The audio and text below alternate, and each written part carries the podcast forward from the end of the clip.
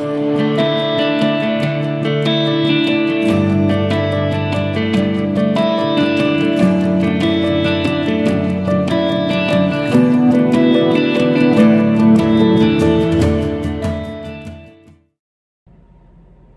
everybody, and welcome to Five Minutes from Friendship. I'm Clint Louie. I want to speak to you about something very, very serious. Now, listen, you and I must resist the devil.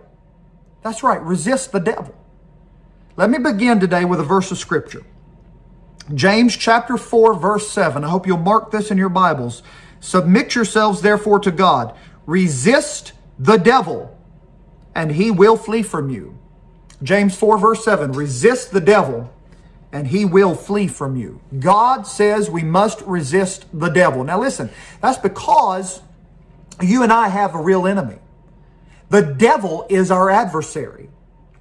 He hates you and he's coming after you. He's already come after you. He hates your marriage, your children, your church family.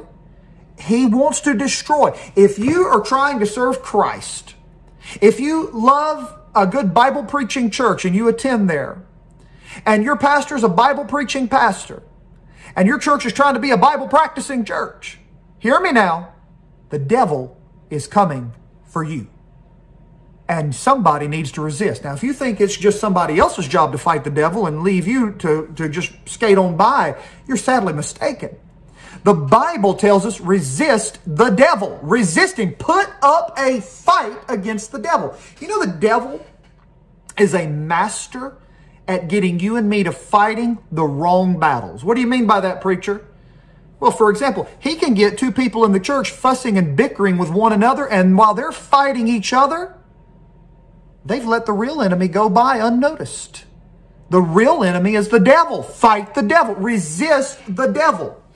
And the Bible tells us here that you and I are involved in this is our work, resisting. This is the hour of resistance. There was a church in the Bible, and this they were in the city of Sardis, the church in, the church in Sardis, and the Bible says in Revelation 3 verse 1 that this church had a name that thou livest and art dead. They had a name, a reputation, a reputation of being alive, but they were dead. What does that mean? Somewhere along the way, the devil stood up against them and they sat down. The devil came to fight them and they just let him win. They let him have it.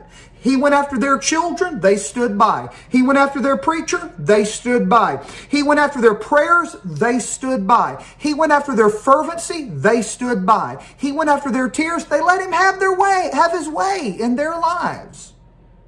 This is the time to resist. Resist the devil. We have to resist. Now, the blessed promise is that if we resist it, God says he will flee from us.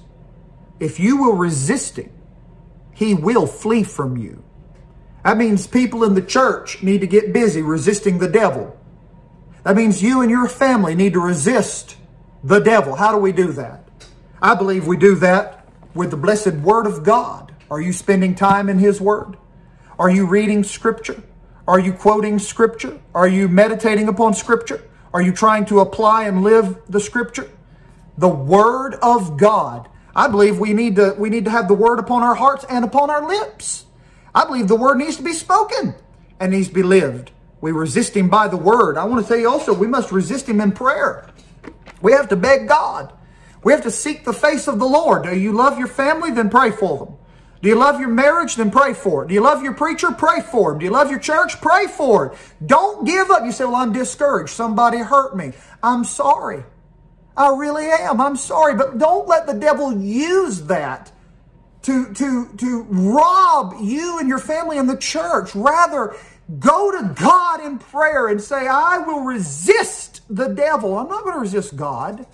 I'm not going to resist the church. I'm not going to resist the good and holy things of God in my life, but I will resist the devil. That's where we must stand at.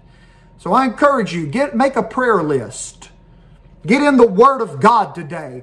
Be in church on Sunday and tell the Lord and ask the Lord for the strength of mind and heart to resist one more day and one more mile. But we're going to fight back against the devil and we're going to speak the truth in love and we're not going to back off of the truth. We are going to go forward. We're not going to let the world or anything have our church family, our joy, our strength, our homes, our marriages, but we're going to resist the devil in prayer and we're going to resist the devil by the word of God. I'm begging us today, let's resist the devil. And when he comes after people you love, resist him.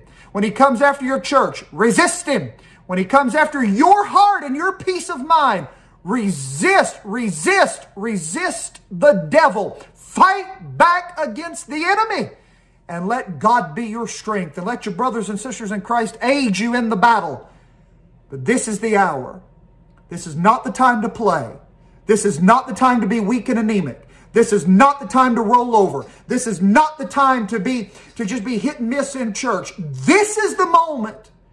Resist the devil and he will flee from you. We need the Lord's help to resist.